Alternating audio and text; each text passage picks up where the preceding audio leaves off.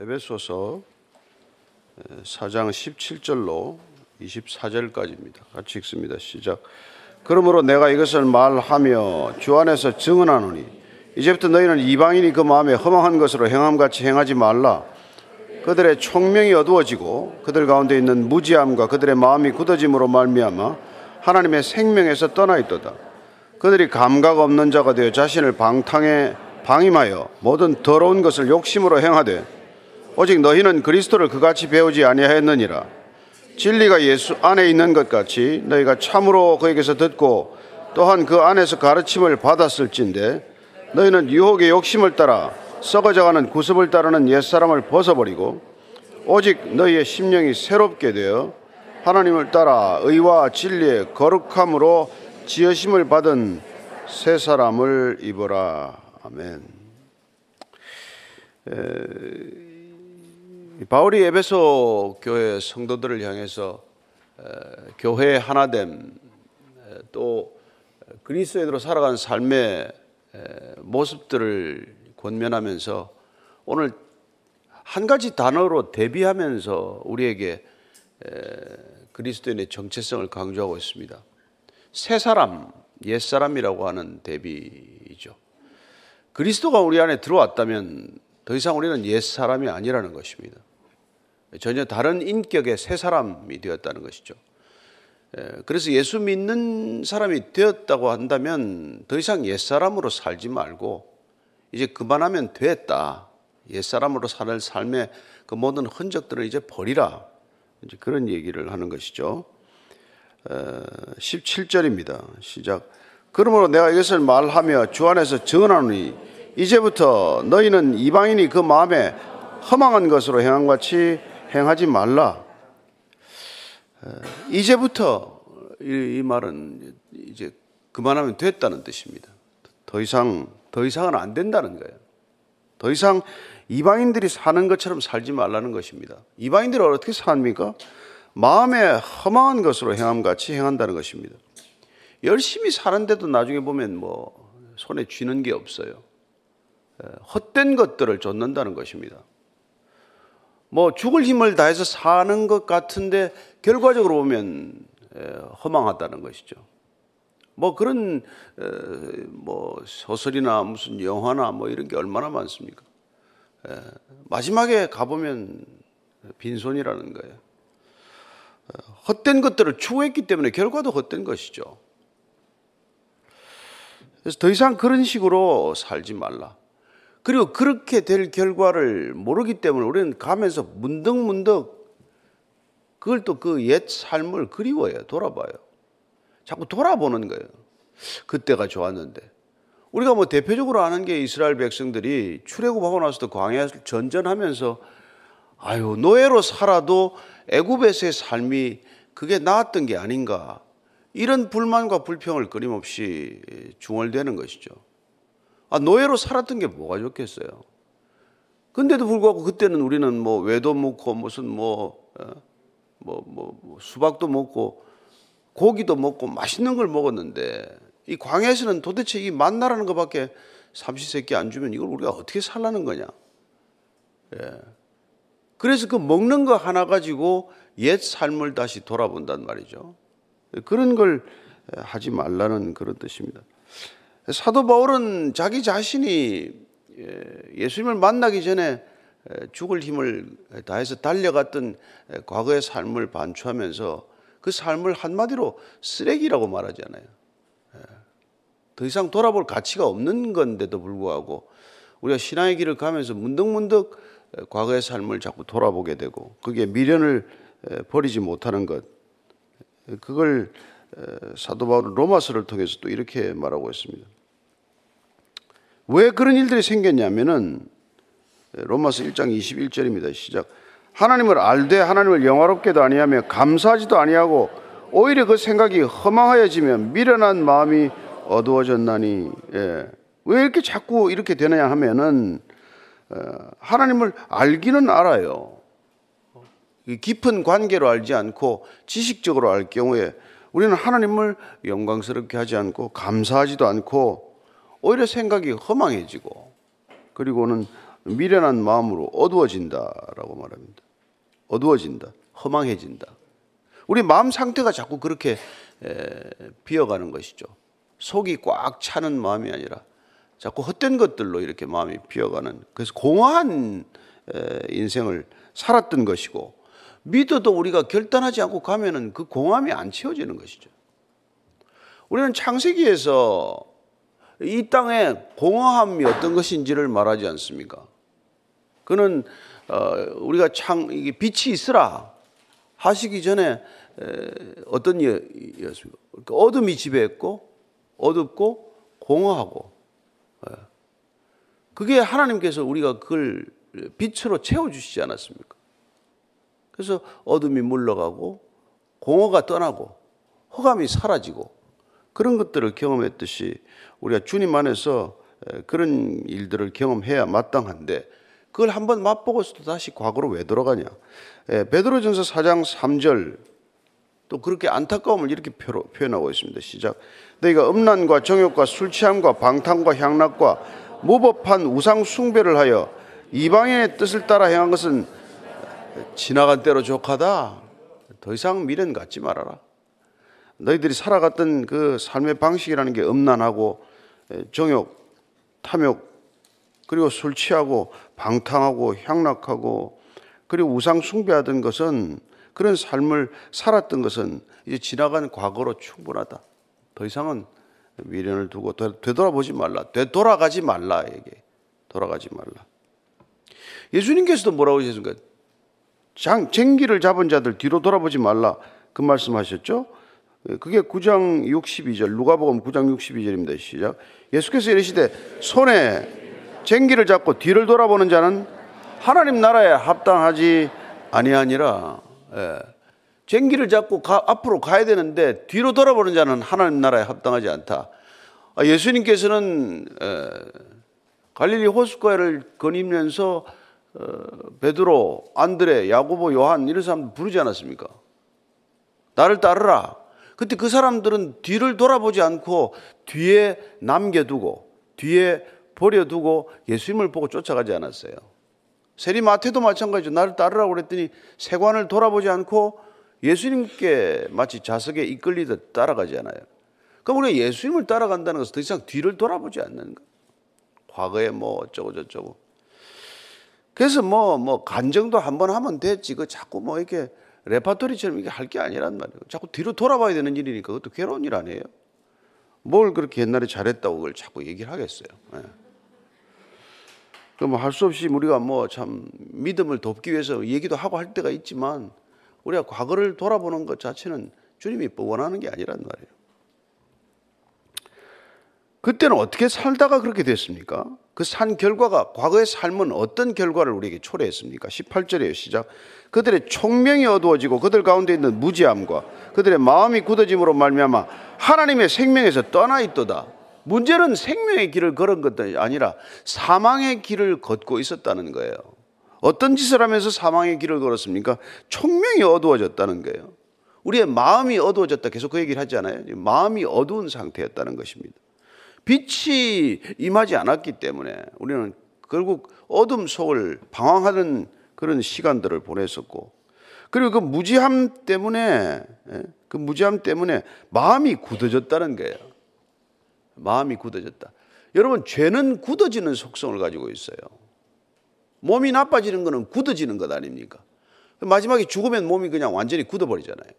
살아있다는 것은 몸이 부드럽다는 뜻이잖아요. 어린아이일수록 몸이 부드럽잖아요. 만지면 보들보들해가지고 한번 만져보겠다고 요새는 그렇게 하면 안 됩니다. 남의 남의 아이들은 만지면 안 되는데 얼마나 부드럽냐고요.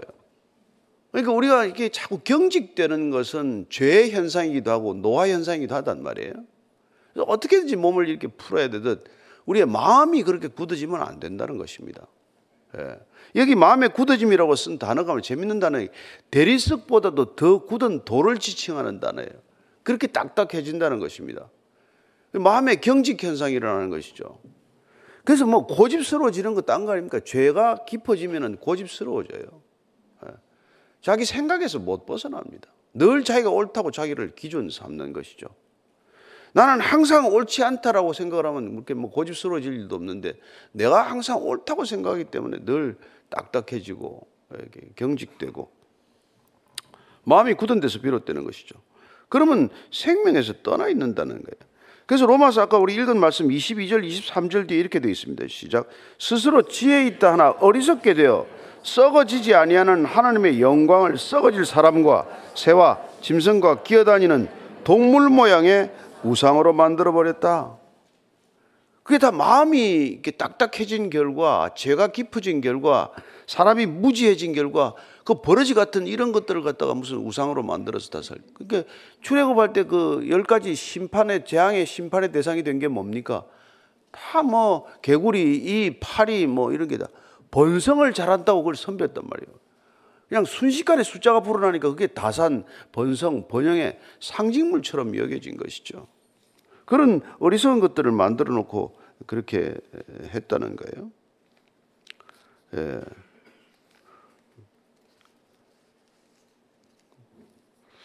고린도전서 우리가 3장 19절 20절도 보면은 이렇게 되어 있습니다. 시작. 이 세상 지혜는 하나님께 어리석은 것이니 기록된 바 하나님은 지혜 있는 자들로 하여금 자기 꾀에 빠지게 하시느니라 하였고 또 주께서 지혜 있는 자들의 생각을 헛것으로 아신다 하였느니라. 이, 세상의 지혜라는 건 하나님께서 뭐라 그럽니까? 어리석은 거다. 그리고 세상에서 지혜자, 지혜 있는 자들이라고 하는 사람들은 자기 꾀에 빠지는 자라는 거예요. 늘 죽을 꾀를 내는 겁니다. 예. 복 있는 사람은 악인의 꾀를 따르지 않는데 악인들은 꾀를 내는데 그 꾀가 자기 무덤을 파는 꾀, 사망의 길로 줄다람치는 꾀, 그런 꾀를 낸다는 거예요. 그런 것들이 다 헛된 것들. 예. 하나님은 그런 것들을 다 헛것으로 아신다 이렇게 말합니다. 그건 지혜 있다고 인간들끼리 서로 지혜를 짜내서 말이지 뭐뭐 뭐 영화 보면은 뭐 은행도 털고 뭐 완전 범죄를 한다고 살인도 하고 하는데 다 그게 죽을 죄를 내는 거란 말이에요. 그래서 그 굳어진 마음을 푸는 게 이게 구원이라. 구원받으면 마음이 말랑말랑해져 가지고 딱딱한 마음에서 부드러운 마음 될 거예요. 예? 그렇잖아요. 그래서 예레미야서 31장 33절을 보면은 내가 그 법을 하나님의 법을 내 마음에 주겠다 이렇게 그 마음을 부드럽게 하기 위해서 그죠? 마음을 부드럽게 하겠다. 에스겔서 36장 26절을 보면은 에, 내가 굳은 마음을 제, 제하고 새 마음을 내게 주겠다. 에, 굳은 마음을 제하고 부드러운 마음을 내게 주겠다. 이게 하나님의 약속이란 말이에요. 그래서 우리가 구원의 약속은 이게 아주 이게 아주 쉽게 표현하면 마음이 딱딱해진 그 굳은 마음이 다시 부드러운 마음으로 회복되는 것. 그걸 말하는 것입니다. 19절입니다. 시작. 그들이 감각 없는 자가 되어 자신을 방탕에 방임하여 모든 더러운 것을 욕심으로 행하되 예, 감각 없는 자가 되었다는 거예요. 지각 없는 자가 되었다는 거예요. 분별을 잃어버린 자가 되었다는 것입니다. 죄가 들어오면 사람들이 점점점 감각이 무뎌져서 딱딱해져서 이게 수치심을 잃어버리는 것이죠. 더 이상 부끄럽다는 생각을 안 합니다. 처음 범죄할 때가 어렵잖아요. 처음 뭐 나쁜 짓 할 때가 어렵지. 두 번, 세 번 하면은 점점 죄의식이 무뎌져서 하는 거뭐 그게 뭐 별로 이렇게, 예. 그 감각이 다 무뎌진 거란 말이에요. 그 살인까지 오죽하면 그게 이게 살인까지 이르겠습니까? 얼마나 감각이 무뎌지면 살인을 이렇게 밥 먹듯이 저지르는 일을 하는 그런 사람이 생기겠냐는 거예요. 예. 감각 없는 자가 되었다는 것이죠. 그 다음에 또한 자신을 방탕에 방임하다. 예. 자신을 예, 이 수치 더 이상 수치스럽지 않게 생각하기 때문에 예, 그냥 짐승처럼 산다는 얘기예요. 예. 자기 욕망을 채우기 위해서는 수단과 방법을 가리지 않는 그런 존재가 되는 것이죠. 그래서 모든 더러운 것을 욕심으로 행한다고 말합니다. 탐욕스럽게 된다는 것이죠.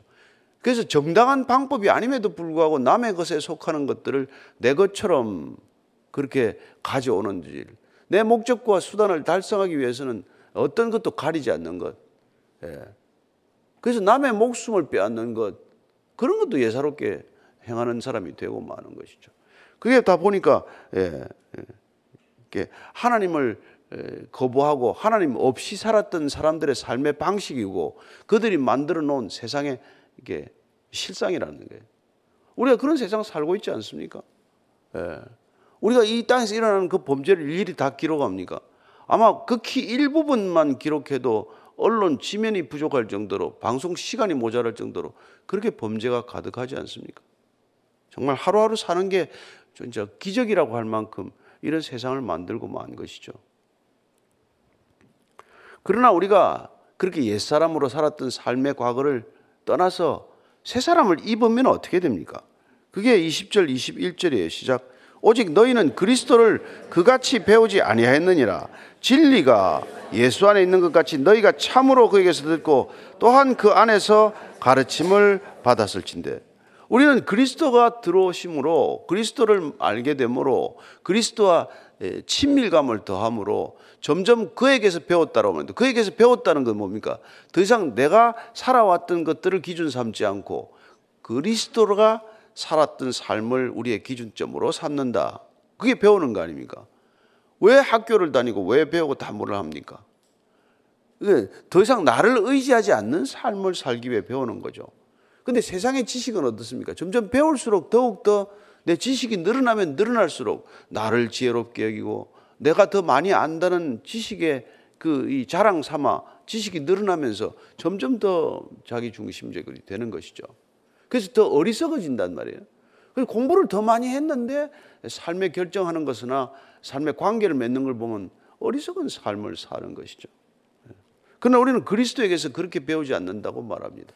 그리스도의 지혜는 십자가의 지혜요. 예. 아버지의 말씀에 순종하는 지혜요. 그리고 끝내 내 목숨을 내놓고라도 이웃을 살리는 그런 공동체적 삶의 모습을 보이는 지혜가 된다는 것이죠. 그래서 진리가 예수 안에 있는 것 같이 너희도 그에게서 듣고 또한 그 안에서 가르침을 받았다. 그래서 우리는 그리스도에게서 오직 듣고 그리스도 안에서 가르침을 받는 존재다. 이렇게 말하고 있습니다. 늘 우리는 예수 그리스도가 우리 삶의 모든 것에 그분의 우리 아래 삶의 아래에 있고 삶의 위에 있고 삶의 옆에 있고 그분 안에 있고 그래서 우리 전체가 우리 인격 전체가 그분의 다스림 안으로 들어가는 삶이 된다는 것이죠. 따라서 그분을 우리가 만났다 이것은 더 이상 그분과의 그냥 소원한 관계가 아니라 아주 아주 친밀하고 인격적이고 또한 언약적인 관계로 들어갔다. 그렇습니다. 언약적 관계, 인격적 관계에 들어간 것을 우리는 그리스도가 내 안에 계신다. 그리스도와 나는 동행한다. 내가 그리스도를 따르는 삶이다. 이렇게 말할 수 있게 되는 것이죠. 네.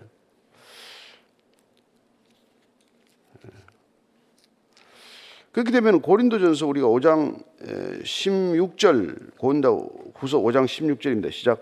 그러므로 우리가 이제부터는 어떤 사람도 육신을 따라 알지 않노라.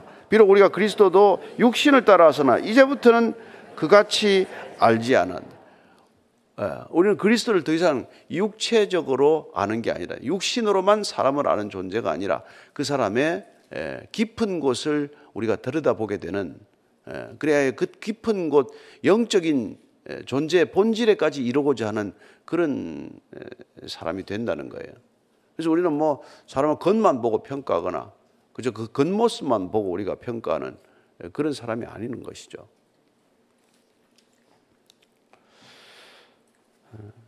그래서 오늘 결론은 지금 옛사람을 벗어버리고 이제 새 사람을 입고 새 사람답게 살아라. 그 얘기예요. 그게 22절 이하입니다. 시작. 너희는 유혹의 욕심을 따라 썩어져 가는 구습을 따르는 옛사람을 벗어버리고 오직 너희의 심령이 새롭게 되어 하나님을 따라 의와 진리의 거룩함으로 지으심을 받은 새 사람을 입으라. 옛사람을 벗고 새 사람을 입어라. 예. 옛사람을 벗어버리라고 하는 걸 보니까 저 여러분들이 아직도 벗어야 할 모습이 있는 모양이에요. 에베소 교회 성도들을 향하여 지금 옛사람을 벗어버리라고 하는 이 말씀을 할 수밖에 없는 까닭은 그들이 예, 아, 교회를 이루었음에도 불구하고 또한 바울이 그곳에 3년간 예, 그 성도들과 함께 지내면서 두란노에서 이렇게 가르치고 했음에도 불구하고 여전히 하나 되지 못하는 모습, 여전히 그 어, 유대인 출신들의 그리스도인들과 또 헬라인 출신들의 그리스도인들이 한 교회 안에서 막힌 담을 허시고 주님께서 하나 되게 하셨음에도 불구하고 그 하나됨을 지키지 못하는 모습. 그런 것들을 보고 바울이 지금 이렇게 말을 말씀하는 거란 말이에요. 너희들이 왜 그렇게 되었냐? 과거로 자꾸 돌아가니까 옛사람이 불쑥불쑥 나오니까 예. 그 옛사람으로 돌아가는 그 버릇 끊지 못하고 옛사람에서부터 이렇게 마치 옷을 벗듯 벗어나지 못하면 마치 뭐 누에 고치가 허물을 벗듯 그 허물을 벗어버리지 못하면 그러면 여러분 우리가 진리 안에 들어왔다고 하면서도 여전히 진리를 사는 것이 아니라 진리를 머리만 알고 몸은 과거의 옛사람을 살아가는 그런 존재가 되고 마는 것이죠. 그래서 그렇게 뭐 교회를 부지런히 들쑥날쑥 했는데 무슨 프로그램도 이것저것 안 따라 안 해본 게 없는데 근데 여전히 우리는 전혀 변화가 변화가 없는 그런 삶이 된단 말이에요. 왜냐하면 뭐 이 구습 옛 옷 습관 중에서 가장 중요한 습관이 뭡니까? 사고 습관이죠. 사고 방식이죠. 삶의 방식이죠. 습관화된 사고 방식이란 말이에요. 무슨 일 만나면 반사적으로 우리에게 일어나는 사고 방식, 사고 패턴이 있잖아요. 그게 안 바뀌었단 말이죠. 그래서 오늘 사도 바울은 그 옛사람을 좀 벗어버리라. 그걸 가지고 있으면 어떻게 됩니까? 욕심을 따라서 썩어져 가는 구습이다, 그것은. 예. 그러니까 우리가 이, 이 심령이 새롭게 되지 않으면 아무것도 새로워질 것 없다. 예. 우리의 마음 전체가 새로워짐으로써 그래서 우리의 신앙은 언제나 우리의 마음, 심령을 새롭게 하는 일, 예. 날마다 이 심령을 들여다보는 일, 날마다 우리 안에 있는 옛사람을 이렇게 체크해서 하나씩 하나씩 계속해서 그 벗어버리는 일, 그 일이 끊임없이 일어나야 된다고 얘기하는 것이죠. 그리고 하나님을 따라서 하나님의 하나님 따른다는 게 뭐예요? 하나님의 형상을 회복하는 일입니다. 우리는 창세기 아담과 하와가 지어졌던 하나님의 모양과 형상을 따라 지어졌던 그 모습과 형상을 회복하는 것. 그게 하나님을 따라 사는 삶, 하나님을 따르는 믿음의 삶을 사는 이유란 말이에요. 그러니까 여러분, 인간이 얼마만큼 격상됩니까? 하나님 원래 지으셨던 그 모양과 형상대로 회복되면. 예. 그럼 더 이상 남을 탓하지 않겠죠. 예. 아담이 예. 먼저 먹었습니까? 하와가 먼저 먹었 하와가 먼저 먹었잖아요. 근데 나중에는 뭐 아내를 보호해야 될 아담이 뭐라고 말합니까? 하나님 당신이 주신 저 여자가 먹으라고 그래서 먹었지 내가 뭐 먼저 먹었습니까? 그러니까 부부싸움이 시작된 거 아니에요? 그러니까 이게 하나님의 모양과 형상을 회복되면 그런 소리 안 한단 말이에요. 예. 뼈 중에 뼈요, 살 중에 살이요. 그 정도까지만 가야지 거기서 더 가면은 이제 문제가 생기는 것이죠. 그래서 심령이 새롭게 되면 그런 일이 일어난다는 것입니다. 여러분들. 예, 그렇게 되면 하나님을 따라서 의와 이게 진리가 들어가 있는데 의와 거룩함이에요. 그 거룩함은 이 세상의 거룩이 아니라 종교적인 거룩이 아니라 그리스도의 거룩, 예, 진리의 영이신 그분이 우리를 거룩하게 하시는 그 거룩함으로 새 사람을 입으라 이렇게 의와 거룩으로 옷 입으라는 거예요. 근데 의와 거룩이란 우리가 예수 안 믿는 사람들도 굉장히 의롭게 살려고 하는 사람들이 있고 또 거룩한 경건의 모양들을 가진 사람들이 있잖아요. 근데 우리는 그런 종교적 의미에서의 그런 의나 거룩이 아니라 그리스도 안에서 발견되는 그 진리의 거룩, 하나님과의 올바른 관계 회복에서 오는 의로움, 그런 것들이 우리에게 새 옷처럼 새 사람으로 입혀질 때 우리는 진실로 그리스도 안에서 한 믿음, 한 성령, 한 은혜 안에서 참된 교회가 탄생하는 것이죠. 그래서 교회는 그야말로 하나님, 하나님께서 이, 그, 이 공동체 가운데 아, 함께 하셔야 이루어지는 것이지 인간만으로는 도저히 이루어질 수 없는 것이죠. 우리가 어떻게 이런 일이 가능하겠어요? 우리 힘으로 어떻게 가능한 일이 어디 있습니까? 어떻게 우리의 심령이 새롭게 되며 옛사람을 우리가 어떻게 벗어버립니까? 아무리 벗으려고 해도 벗어지지 않는단 말이에요. 그러나 약속하신 보혜사 성령이 우리 안에 오시면 우리는 우리도 모르는 사이에 이런 일이 일어난다는 것을 압니다. 그리고 사도 바울은 갈라디아서 2장 20절을 통해서 그분이 우리 안에 오시게 되면 우리는 더 이상 내가 사는 것이 아니요 내 안에 그리스도께서 사시는 것이다. 그럼 그리스도께서 사시는 게 뭐냐? 그러면 더 이상 나를 따라 나를 위하여 살아가는 존재가 아니라 그분이 나를 이끌어가는 존재가 되는 것이다. 그게 그 사도 바울의 고백이란 말이에요. 저와 여러분들이 오늘 하루 하루 살아가면서 내 안에 내가 사는 것이 아니라 옛사람인 나는 이미 죽었습니다. 내 안에는 내 옛사람은 이미 더 이상 존재하지 않습니다. 예, 나를 부르시고 나를 구하시고 나를 택하신 주님만이 내 안에 계십니다. 이게 하루 종일 여러분들이 주님을 생각하면 나를 바라보지 않고 주님을 바라보고 나를 생각하지 않고 주님을 생각하고 더 이상 나한테 미련 두지 않고 말씀을 묵상하기 시작하면 그러면 우리는 이런 일들이 내 안에서 일어나는 것을 그냥 나도 나를 목격하는 증인처럼 바라보게 될 거예요. 내가 여전히 주체가 돼서 내가 하려고 애쓰면 안 된단 말이에요.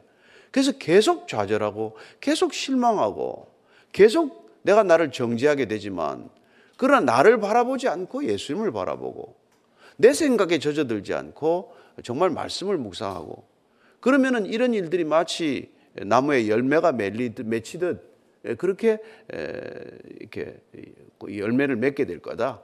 그래서 나는 포도나무요, 너희는 가지니 너희들이 내 가지된 너희들이 나무에 붙어 있기만 하면 너희들은 열매를 많이 맺게 될 것이다. 예, 이런 열매를 많이 맺는 오늘도 하루가 되기를 축복합니다. 예. 그 열매는 내가 안 맺지. 나무가 무슨 열매를 맺습니까? 우리는 사과나무에 열매가 맺혔다라고 표현하지. 사과나무는 네가 열매를 맺었구나. 이렇게 말하지 않는 거란 말이에요. 예. 그 나무 전체도 하나님께서 농부이신 하나님께서 열매를 맺게 하는 거기 때문에 사도 바울이 고린도 교회를 향해서도 말할 때 에, 나는 심었고 아볼로는 물을 주었지만은 자라게 하신 분은 오직 하나님 한 분이시다. 그러니 인간끼리 왜 다투고 시비할 일이 뭐냐? 에, 자라게 하시는 분은 오직 하나님 한 분이고 우리가 자랑해야 한다면은 오직 하나님 한 분만 자랑할 수 있을 뿐이지. 씨를 뿌린 바울도 자랑할 바가 못 되고 물을 주었다는 아볼로도 자랑할 대상은 아니라는 것이죠. 그때 우리는 하나님의 나라가 그곳에 임하는 것을 보게 될 것입니다. 그는 이 땅에 많은 교회, 뭐 고린도 교회, 에베소 교회뿐만 아니라 베이직 교회나 무슨 다른 교회뿐만 아니라 이 땅에 있는 존재하는 교회들은 여전히 예, 옛사람을 벗지 못한 사람들이 있게 마련이고 그, 그, 그 사람들과 새 사람을 입은 사람들이 섞여 있기 때문에 적지 않은 갈등도 불가피한 일이지만 그러나 우리가 그 하나됨을 위하여 날마다 우리 자신을 비워내는 작업이 있다면 날마다 죽고 내 안에 그리스도가 산다는 고백이 우리 중심의 고백이 될 수만 있다면 그러면 이 땅에 참된 교회는 아, 하나님이 다스리는 교회구나 하는 그런 인정을 받게 될 것입니다. 예, 그 일을 위하여 오늘도 우리가 이 아침 시간 몸을 쳐서 복종하고 이 자리에 나와서 또 말씀 듣고 예, 그리고 또 기도하고 또 오늘 하루를 또 힘을 내서 살아가는 사람들이 된 줄로 믿습니다. 오늘 기도할 때 하나님, 예, 오늘 하루도 주님의 말씀을 살아내는 하루가 되게 하시고 주님의 말씀이 저희들 삶을 통해서 이루어지는 것을 목격하고 또한 증언하고 또한 우리가 누리는 하루 되게 해 주옵소서. 말씀이 우리를 통해 이루어지는 것보다 우리가 더 큰 기쁨을 누릴 수 있는 기쁨은 없다고 믿습니다. 하나님 한 절의 말씀이라도 우리 삶을 통해 이루어지는 놀라운 영광스러운 모습 허락하여 주옵소서. 한번 같이 기도하겠습니다. 하나님 아버지 사랑하는 주님, 주님께서 오늘도 각자에게 말씀하셨습니다. 각자의 분량만큼 말씀을 들을 것입니다. 하나님, 하나님께서 우리에게 주신 놀라운 은혜, 놀라운 성령으로 인하여 우리가 정말 날마다 성령의 열매를 맺어가는 줄로 믿습니다. 사랑의 열매, 희락의 열매, 화평의 열매, 예, 오래 참음의 열매, 자비의 열매, 양선의 열매, 충성의 열매, 온유의 열매, 절제의 열매, 이 모든 열매들 풍성하게 맺힐 때 살아계신 하나님의 영광이 이 교회를 통해서 이 세상에 참다운 소망으로 증언될 것이라고 믿습니다. 하나님, 땅의 것들, 이따가 잠시 있다가 사라지는 것들에 마음 두지 않게 하시고 헛것들에게 마음 빼앗기지 않게 하시고 영원하신 주님께 우리의 마음과 뜻과 목숨과 정성을 올려드리는 거룩한 산 제물 되게 하여 주옵소서. 그리하여 보라 이전 것은 지나갔으니 새 것이 되었도다. 우리가 주님 앞에서 마음껏 선포할 수 있는 믿음의 사람들 되게 하여 주옵소서. 하나님 아버지 감사합니다. 그렇습니다. 우리는 옛 사람을 벗었습니다. 새 사람 입었습니다. 이제는 과거는 지나갔습니다. 보라, 예전 것은 지나갔으니 새로운 피조물이 되었습니다. 고백하고 외칠 수 있는 믿음의 사람들 되게 하여 주옵소서. 이제는 십자가에서 새 사람 선포하신 우리 구주 예수 그리스도의 은혜와 새 사람 맞아주시는 아버지의 사랑과 날마다 옛 사람 벗게 하고 새 사람 입게 하는 성령님의 기름 부으심이 오늘도 정말 새 사람으로 살아가기를 원하는 이전에 고개 숙인 참된 그리스도인들 위해 진정한 믿음의 공동체 교회 위에 지금부터 영원까지 함께 하시기를 간절히 축원하옵나이다. 아멘.